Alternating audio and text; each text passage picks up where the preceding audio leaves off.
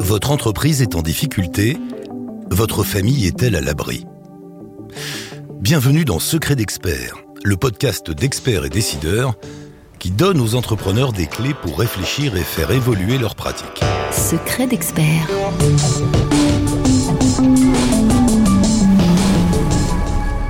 Dans cet épisode, nous explorons avec vous un sujet important. Votre famille est-elle à l'abri si votre entreprise connaît des difficultés ?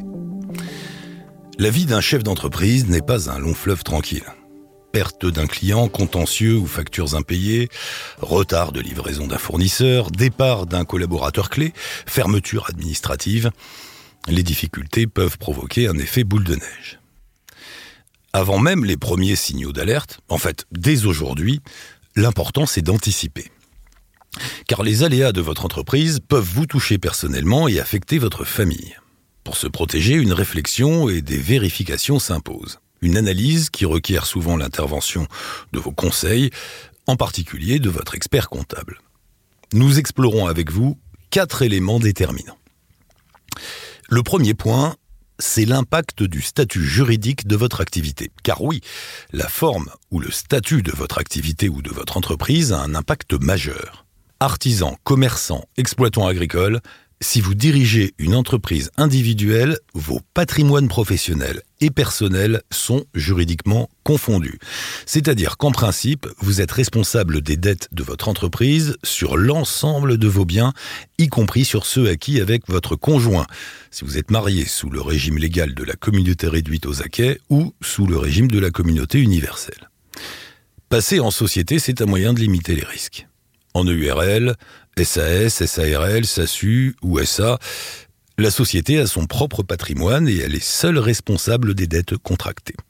Vous ne supportez les pertes qu'à hauteur de vos apports financiers lors de la création de l'entreprise et vos biens personnels sont à l'abri en cas de cessation de paiement. Sachez toutefois que même en entreprise individuelle, vous n'êtes pas totalement démunis. D'abord, votre résidence principale est protégée. Elle ne peut pas être saisie par vos créanciers pour couvrir vos dettes professionnelles.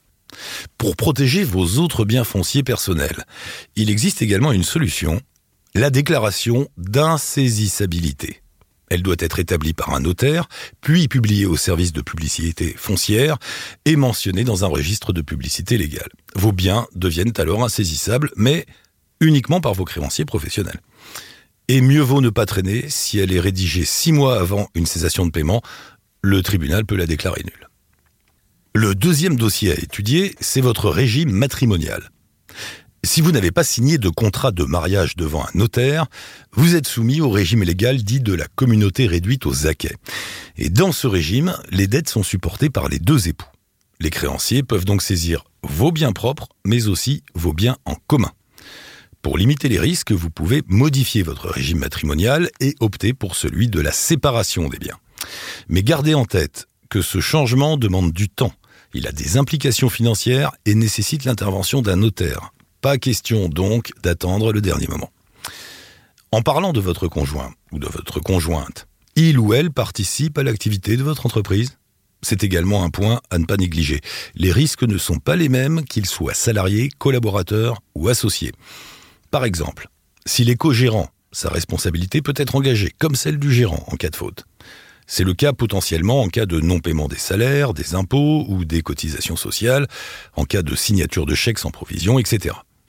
Et en cas de faute de gestion, le tribunal peut vous condamner à payer de lourds dommages et intérêts. Dans le cadre d'une liquidation judiciaire, vous pouvez même être obligé de payer les dettes de la société sur vos fonds personnels.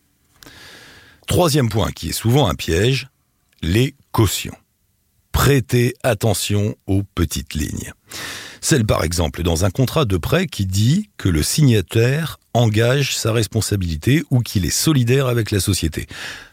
C'est la fin pour le dirigeant de sa responsabilité limitée. Son patrimoine privé n'est alors plus protégé. Et si c'est votre conjointe ou votre conjoint qui se porte caution, c'est vers eux que les créanciers se tourneront pour obtenir le remboursement des dettes. Pour savoir à quel point votre famille est exposée, examinez attentivement vos prêts et contrats avec votre avocat ou votre expert comptable. Ce bilan vous aidera à vous diriger dans la tempête et à faire des arbitrages. Et si les difficultés s'accumulent, engagez une procédure collective sans tarder.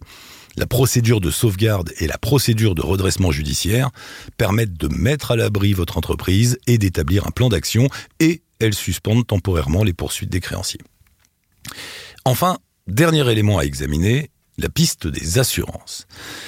Votre entreprise contribue au niveau de vie de votre famille.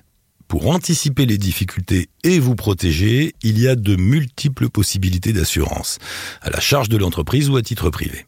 Là aussi, prenez conseil. L'assurance responsabilité civile du dirigeant, par exemple, permet de vous couvrir en cas de faute afin de prendre en charge les frais consacrés à votre défense, ainsi que le montant des condamnations civiles dont vous pourriez faire l'objet. Pour assurer l'avenir de votre famille, vous pouvez également souscrire une assurance perte d'emploi qui vous permet d'obtenir un revenu de substitution. Autre piste, souscrire un contrat d'assurance vie au nom de votre conjoint pour constituer une épargne de précaution qui pourra servir en cas de coup dur.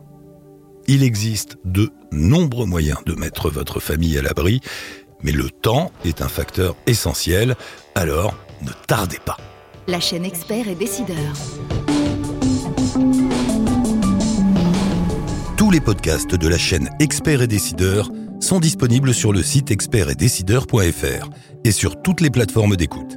N'hésitez pas à vous abonner, à laisser votre commentaire et à liker. La chaîne Experts et Décideurs est une production France Défi réalisée par Accroche Com. À bientôt.